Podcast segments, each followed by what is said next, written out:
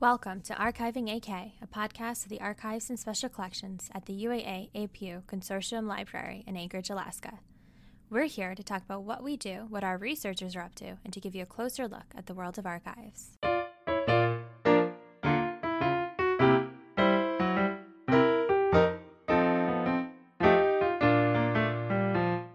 The three hosts for our podcast will be the archivists at the UAA APU Consortium Library Archives.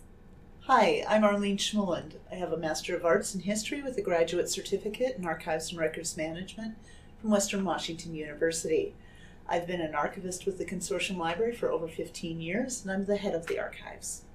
Hi, I'm Gwen Higgins. I have a Master of Arts in Library and Information Studies from the University of Wisconsin Madison. I've been an archivist here for almost three and a half years. And I'm Veronica Denison. I have a master's degree in Library and Information Science from Simmons College, and have been an archivist at the UAA APU Archives for almost five years. Today, for our first episode, we will interview each other about the Consortium Library Archives, our holdings, and archives in general. Our first question is for Gwen. So, Gwen, what do archivists do, and how are they different from librarians and museum curators? Archivists collect, describe, and provide access to materials that are generally unique and unpublished and document the activities of the people or organizations that created them.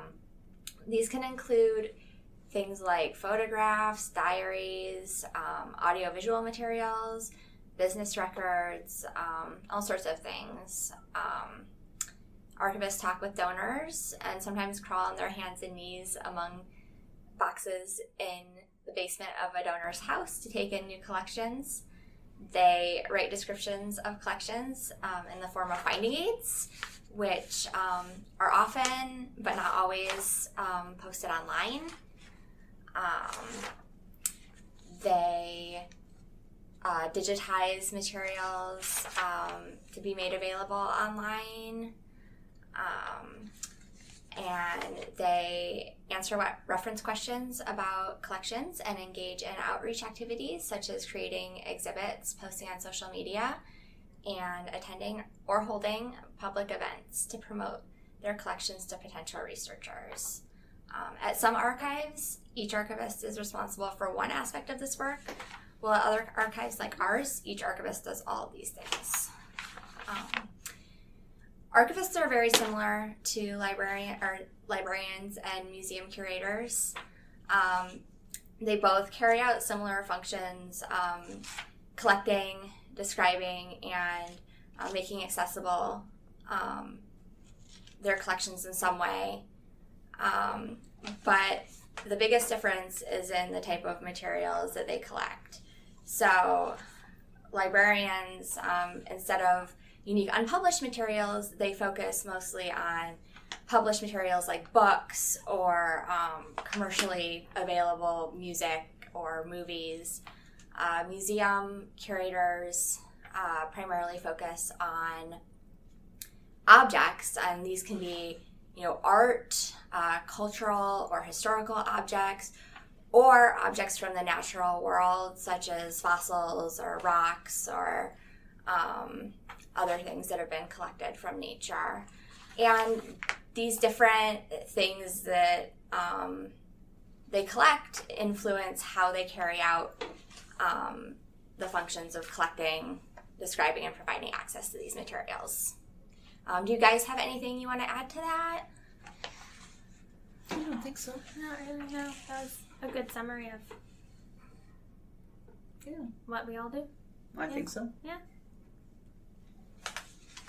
Okay, so Arlene, um, I just went over a little bit um, what archivists do generally um, and what, what types of things archives have. Um, can you talk a little bit about what um, we have here at Archives and Special Collections? If I was looking like I was laughing as you were talking, it was because I realized the first bit about what archivists do and what archivists have kind of paralleled everything I had for the first half of my answer, so I didn't need to say any of it. I didn't realize that earlier. So we'll kind of skip that. I mean, Gwen already mentioned that we have these unique one of a kind materials, diaries, photographs, whatever. Um, we're actually kind of a two part um, archives and special collections. Um, the archive side of the shop, we have about close to 7,000 boxes of materials in the back. Um, and those are the things that Gwen mentioned. And they run the gamut. They're from politicians, they're from anthropologists, they're from doctors, they're from uh, civic organizations like the Anchorage Garden Club, the Fur Rondy, uh, public policy institutes, business people, businesses. Uh, there's a few banks records represented back there, things like that. Um, it's actually a pretty good cross section of life in Alaska over time. But the other half of the shop is not not even half. It's a much smaller collection. Is that we provide access to the library's rare books collection. Um, it has books and publications in it that are either difficult or impossible to replace, or that perhaps have a very close attachment to one of our archival collections. Like if we get in the papers of an anthropologist, the library may come of that individual may come in with it and those books may be annotated and when that kind of thing happens we pull those from the collection and add them to rare books and put a note in the record that says this copy came from so and so's collection because that provides a connect back to the archival collection and materials that may be in there. It may help inform, it may help tell you a little bit about the kind of research they were interested in doing, that kind of thing. Anything else you think I should add? No, I think I think that Okay. summed up pretty well what we have. Yeah. Okay, Veronica, you get the next one. So we've talked about what archivists do. We've talked about what this archives at least has. Um, who uses us? Well, I think many people assume that the most most users of archives are scholars and historians. Um, we get people coming in and ask us if, if if they're they're from the public and they're asking us, "Hey, can I use you? Do I have to be qualified? Do I have to have a letter?" And at least with our archives, you don't. Um, so researcher questions vary with each researcher who contacts us. Really, um, people use archives for a majority of reasons, either for personal interest, to feel connected with loved ones, research for work, digging up dirt on an individual, um, lawsuits, information or photographs for television shows, dissertations, really almost anything you can think of. Um, just in the past year, materials have been requested for use in National Park Service reports, a publication for a cruise line, several documentaries and TV shows, event programs and flyers, books, journal articles, theses and dissertations, interpretive signs in parks and museum exhibits, murals, websites, social media, and office and home decor. So, I mean, we've had people come in for reasons that we never would have thought they would want to come in. Right. So, Yeah. Sometimes it's just to hear a voice. yeah. Yeah. Like we had that Yeah. lady who called up and wanted to listen to some conference proceedings because it was her Mhm. dad's voice and he'd been gone for Mhm, some yeah. time. And the woman who was put up for adoption by a couple whose papers we have, and Right. she wanted to come in to have some to see who they were. More about her family. Um, we had a man come in. He just wanted copies of um, programs where his his wife's name is mentioned. She had died a couple years before, and he just wanted copy after copy of everything like that. So yeah, it really varies. It does. That's yeah. Um. Okay, so um, I think now we're just gonna ask a few um, general questions um, of all three of us. Um, so, Arlene and Veronica, what's one thing you wish people knew about archives? that is not just old stuff. we get that question or that there's that assumption that it's all really old. Uh, I want to always ask them how old the, they think is old because Yeah, is that five years ago or Yeah. years ago? yeah, it's all relative. um, so we have materials in our holdings dating from as recent as January 2018. In our archives, the bulk of our collections date from about 1930 to probably the mid 1980s. But I guess the, addition, uh, the definition of old is relative, as I said. Um, old for Alaska would be different than old for a lot of the archives on the East Coast. Alaska was purchased from Russia in 1867 and became a state in 1959. Our oldest document in our archives is dated to 1833, and it's not even Alaska related. It's a letter in the Frederick John date papers from February 12, 1833, and was written in Canada. Our oldest Alaska related item, where we know the date for sure, it's the one thing that's actually dated, is a cash book in the Richard T. Harris papers from uh, 1879 and relates to Harris's mining claims. And our most recent materials are signs and posters carried during the Anchorage Women's March in January. Mm-hmm. So it's really not, That's pretty broad. it's pretty broad. Yeah, I think another thing um, that people assume about archives is that everything we have comes from somebody really famous or well known. Um, and that's just not the case. Um, we're really trying to provide a well rounded picture of the community and of Alaska. And um, that means we collect um, materials from all sorts of people. It might just be family photographs or um, you know diaries that someone wrote um, while they were traveling in Alaska um, on on a cruise. Um, it can be it can be from from anyone and um,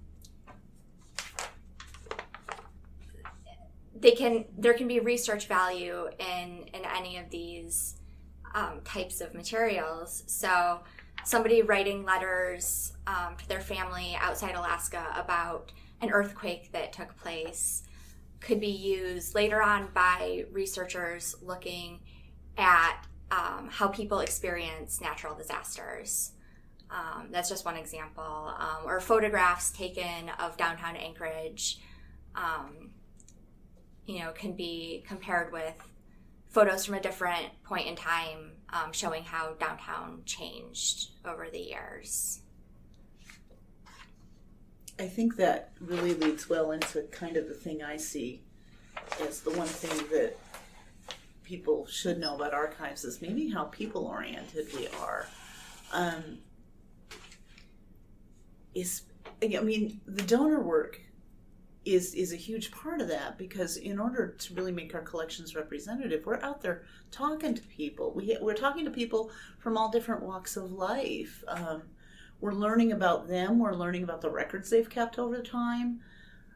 Um, we work with researchers. We uh, when they come in and are looking for material on their research topic, we talk to them. We figure out what they're after and how that may connect to the collections that we have um, even the behind the scenes stuff, like describing collections, um, all of the records, all those nearly 7,000 boxes back there, those are products of people, effectively. Um, and when you're describing, you really kind of have to have a good sense for what people are up to when they're creating these things. What makes them tick? What are their biases? why did they take the photo from this angle, not that? Why did they write about this and not that while they were doing whatever they were doing? Um, and that's stuff that you kind of have to pass on to the end user so they can do things like evaluate bias in the documents that they're looking at. Um, I really think that if it, it's such a people oriented profession to my mind, um, that if you don't like people and you aren't curious about them, I don't think it's really easy to be very good at any aspect of this work. Mm-hmm. Mm-hmm. Yeah, I would agree. So, next up, Mm. what do you guys like most about being an archivist?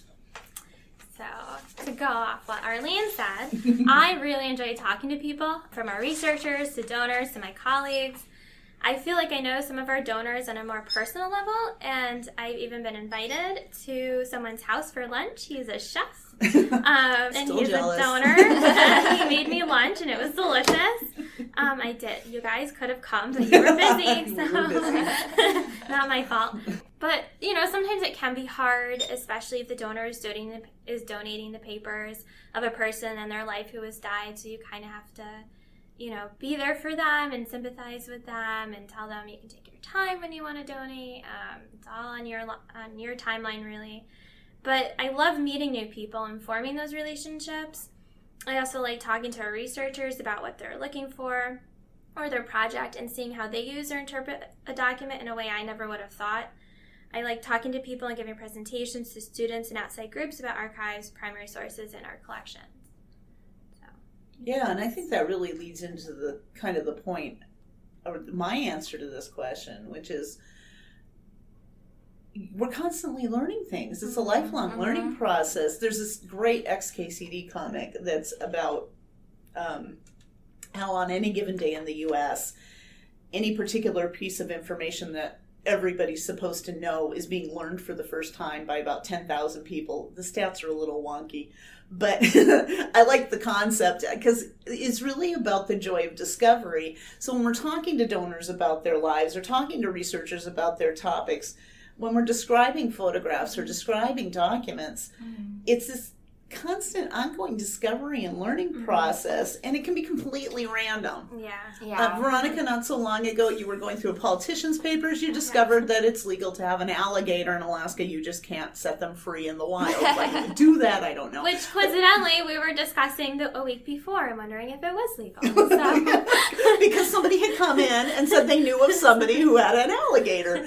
Um, you know, and then there's we have this one great collection that, in amongst the many things that uh, the donor is uh, engaged in, he's a very curious guy. He got to noticing those little points that form on the top of your ice cubes in the freezer, and he wondered if there was some sort of reason for that. So he actually did this very long study, taking photographs at regular points in time. His wife incredibly forgiving woman uh, in his home freezer and and trying to compare it to various um, natural things. I, I, I think he finally decided that there was some sort of relationship with solar flares. I can't quite remember Yeah, what his conclusion was. Um, but uh, it never would have looked occurred to me to look in my freezer and think, "Oh, there's a topic for research." I, maybe I'm I don't know. not as curious as other people. Um, so I think that kind of um, segues nicely into my answer as well. Um, one of the things, one of the many things that um, I've had the opportunity to learn uh, in my time as an archivist is um, how technology can be used to help tell these stories um, from the past and from our community. Um, using digital platforms like Twitter, Facebook, Instagram, Alaska's Digital Archives, and our website where we um, post all of our finding aids.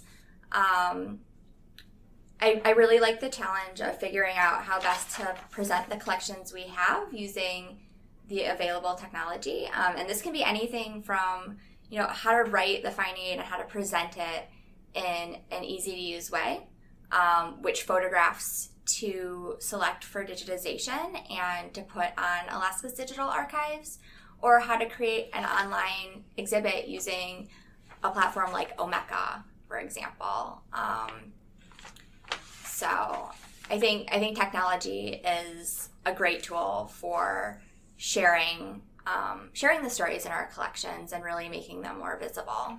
And sometimes learning more about them. I mean, we, we occasionally throw things up on various social media outlets, Facebook, Twitter, Yeah. just to see if we can get an identification on something we don't Yeah. recognize. And even with things that we post on Alaska's Digital Archives, um, we don't normally uh, item level describe photographs, but when we post them on the digital archives, we you know describe each each photograph individually and i've learned things that i never never would have just by you know googling Right, right. um, Yeah. you know Where is this place? where is this place or um, what is this piece of equipment that, Right. that these people are using in this photograph so Yeah. um, I, I think it go, I think that also goes back to um, what Arlene was saying about about learning something new every day. All right, so I have a question for all of us to answer. What's the thing you've done as an archivist that could get the hashtag things I didn't learn in grad school? Um, so something I've dealt with as a professional archivist that was not explicitly covered in graduate school is the challenge of trying to make the most of scarce resources. Um, many archives, um, including ours, have um, you know small budgets, um, especially for purchasing supplies and um, and you know, taking on new projects that might um, cost money above and beyond what we have uh, available to us. Um, you know, in graduate school, uh, the classes typically focus on how things would work in an ideal world, and um, that's not that's not always how it is in the real world.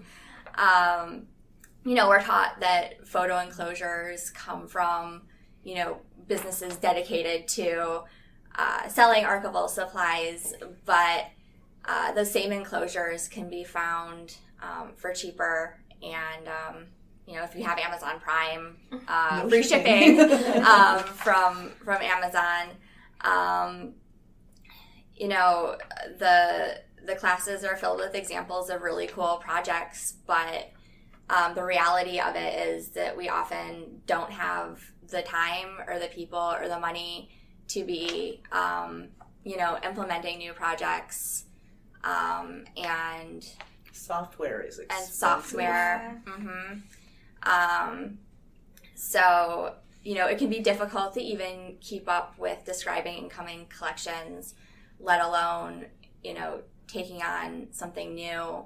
Um, so I don't think this is necessarily a bad thing. Um, I think a lot of times having to work within these constraints really promotes creativity and forces you to think about what what our priorities are right. um, as an archives. Um, so, how about you guys? All right. So, mine is primary source instruction. Um, we focused a lot on outreach and advocacy. I even took a class called Outreach and Advocacy, but we didn't do a whole lot of primary source instruction. I was fortunate that I had an internship at the Lawrence History Center in Lawrence, Massachusetts, that allowed me to give presentations and discuss uh, primary sources and how to use them. But in grad school, I never really gave a presentation or remember discussing the different ways primary sources can be used or how to evaluate primary sources. It is something we do a lot here. Um, we give presentations to different classes. We it's we get in discussions with users about some of the documents, or um, just you know be aware of the biases that can be in the stuff that you're reading. Um, so it is pretty much almost a daily thing we do.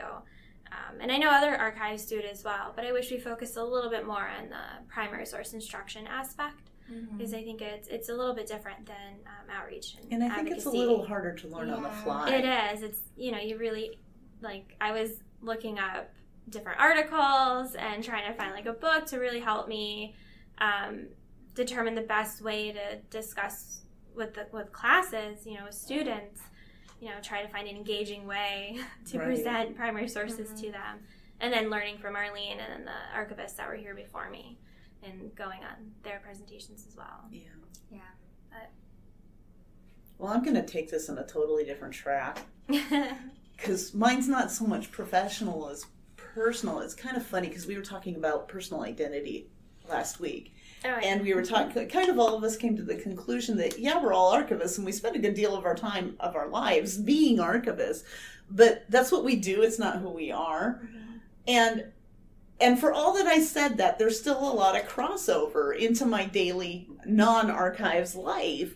Like, even the clothes that I buy, because if you're going out to a, a donor's home to take mm-hmm. a, a, look at their records, you never know whether you're going to be end up. These may be in nice little boxes in somebody's living room. You may have tea with them, mm-hmm. or you could be crawling into a crawl space, or in one case, a partially um, well unheated, uninsulated cabin. I think we were in one time. One time, I had to take a boat to get to where I was going. A little, a little rowboat with a small motor on it so you have to figure out what you're going to wear that still presents that professional mm-hmm. appearance, but you're yeah. not going to have to worry about it getting mouse mouse poo on it. okay, I was trying not to use that word, but that's okay. Fine. You know, so it, it's that word spider webs. I, yeah. I hate spider webs. Um, so it's that balance. Thankfully, in Alaska, I think it, th- there's a big help because I think if I showed up at somebody's house in a suit and high heels, which I have been known to wear, I wear heels all the time, but if you show up somebody's house dressed like that, for the most part, they're going to look at you kind of funny. That would be practice elsewhere, but here, you know, you're better off not dressing to that level. The other thing is, um, a few years ago, a friend of mine was leaving the state, and I was just chit chatting with her, and she said something about she had her 20 year old, 23 year old Jeep, and they were trying to sell it before they left, and whoever they were going to sell it to fell, the sale fell through. And did I know anybody? And I said, I'll think about it. I hung up the phone. Five minutes later, I'm like, what am I doing? So I called her back and said, I'll buy it. Um, she wanted almost nothing for it. It was a heck of a steal because what I realized is if I had a Jeep to haul collections in, I wouldn't have to keep putting them in my pretty sedan. And then about a little over a year after that, I actually murdered the pretty sedan, uh, which is really embarrassing and I don't want to get into. But um, so I was able to go for about six months just driving the Jeep because I had two cars. Who knew that would work? Um, and then I took my time and then got the okay, I'm having a midlife crisis convertible um, as my daily driver. Um, and you know, just in case my insurance company is listening, I don't use the Jeep just for work. I use it in my personal life a lot. You know, you do recycling runs and everything like that. But but really having that Jeep and being able to haul stuff in a car I wasn't so worried about getting dirty is just been brilliant. Um, and and I a huge part of my thinking on uh, the acquisition of that car was about work. Mm-hmm. So, I mean, you guys haul stuff in your cars too. You know it. Yeah. Yeah. But we both have sedans. So- it doesn't really work. It does to a point. We tried. that Women's March post sign that Oh, was those huge. were yeah, oversized. Post as of. Oh, that it was so close. It was like half an inch. half an inch too big. I was like, if only I had a bigger car. Someday. Someday.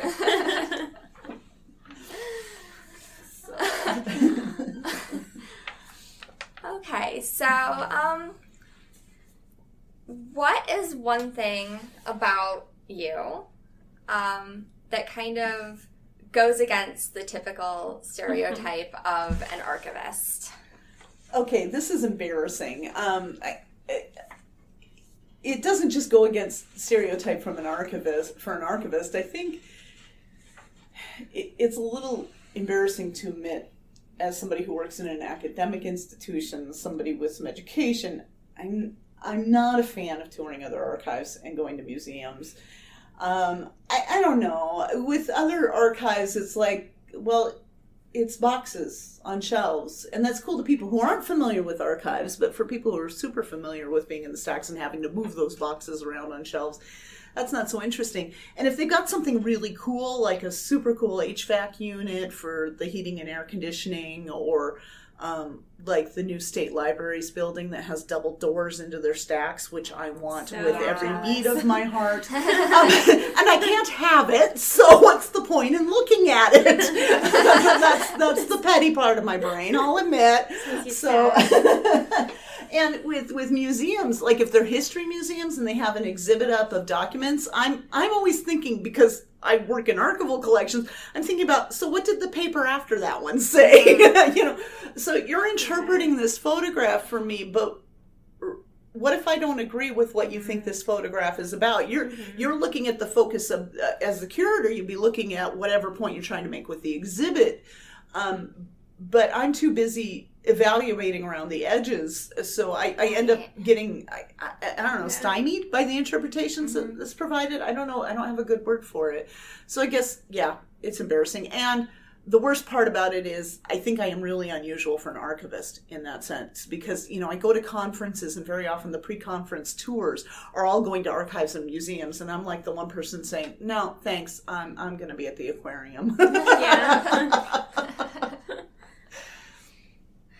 Um, so I think I think there's also um, a stereotype of archivists that um, we sort of spend all of our free time doing quiet activities, um, like reading or knitting or hanging out with our cats. hey. Um, but um, And I think this is true of Veronica as well. Um, I'm pretty active and outdoorsy. Um, you know, I, I really like spending time outside um, in the summertime, hiking and camping and kayaking and um, and then in the winter, uh, cross country skiing, um, ice climbing, um, and I think Alaska is an amazing place to live if you enjoy being in the outdoors. Um, you know, I don't think I'd be quite as adventurous um, in the types of activities I do if I didn't live here. Um, you know, I've been running for years, except not right now because I have a foot injury, but um, and and also cross country skiing. So I probably do those, but I don't think I would have ever, you know, gotten into the ice climbing or um, you know, going on backpacking trips or, you know, maybe even kayaking if I didn't live here. Yeah. Well, I think it's kind of hard to do ice climbing in some places. In some There's- there's not- I mean, the places, yeah. Midwest is not really Yeah, and ice I'm climbing. Like I'm from the mid- yeah, um, I'm from the Midwest, and it's it's also pretty flat. So um, you know, hiking is Hill running. is um, definitely more of a yeah occasional thing there. Um, and I do know several archivists who do run. They Yes. they do a running meeting at SAA, the Oh, okay. Society of American Archivists. I So- didn't know that, Yeah, but then I'm really not a runner. yeah, so- I know one of them who does it. So. That's cool. um, but like what Gwen said, I am outdoorsy, but I and I I do enjoy a good TV show binge though. But another stereotype is that archivists are antisocial or we're always hidden away working in the vault or a processing room, which is not really true. I talk to multiple people a day at work. Um, sometimes it's just you two, Gwen and Arlene, um, our student workers, when we are fortunate enough to have them, the librarians in the library, researchers, donors, professors, Steve, the consortium library dean. I mean, there are days when I talk to just a couple of people, but I also really enjoy talking to people. And I feel that it's important to put yourself out there and be social because just being present um, and visible and talking to people is also a way of promoting the archives, even outside the work environment. So, this one time I was out at a, at a bar and I was with a few people and um, I was talking to them and they asked me what I did and I told them I was an archivist and like, oh, what kind of stuff do you have? And I told them, you know, different types of materials that we have. And you know we have papers of geologists anthropologists um, businesses. And they're like oh yeah what geologist papers do you have? Kind of like i doubt you have anybody you know worth it.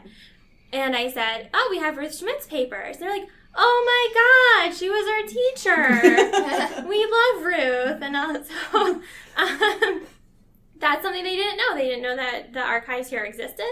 They didn't know that Ruth Schmidt had donated her papers um, or put it in her, her will to donate her papers to the archives. And that's completely outside of the work environment. right. And it's, you know, so sometimes being social is a, is a different way to promote the archives outside of work. And I think that's also important. But I'm also not entirely extroverted either. So I do need to recharge every now and then Mhm. but that's where Netflix and running come in. So I can like decompress and not really talk to anybody for a few hours or Mhm. a night. Thank you for joining us this month for Archiving AK. For the next episode, Veronica and I will be interviewing Pierce Bateman, graduate student in the Arctic and Northern Studies program at the University of Alaska Fairbanks. He has done research in our archives, currently focusing on the Alaska Steamship Company. We will discuss with him his research, his experiences working with archival material, and his personal collection of historical objects.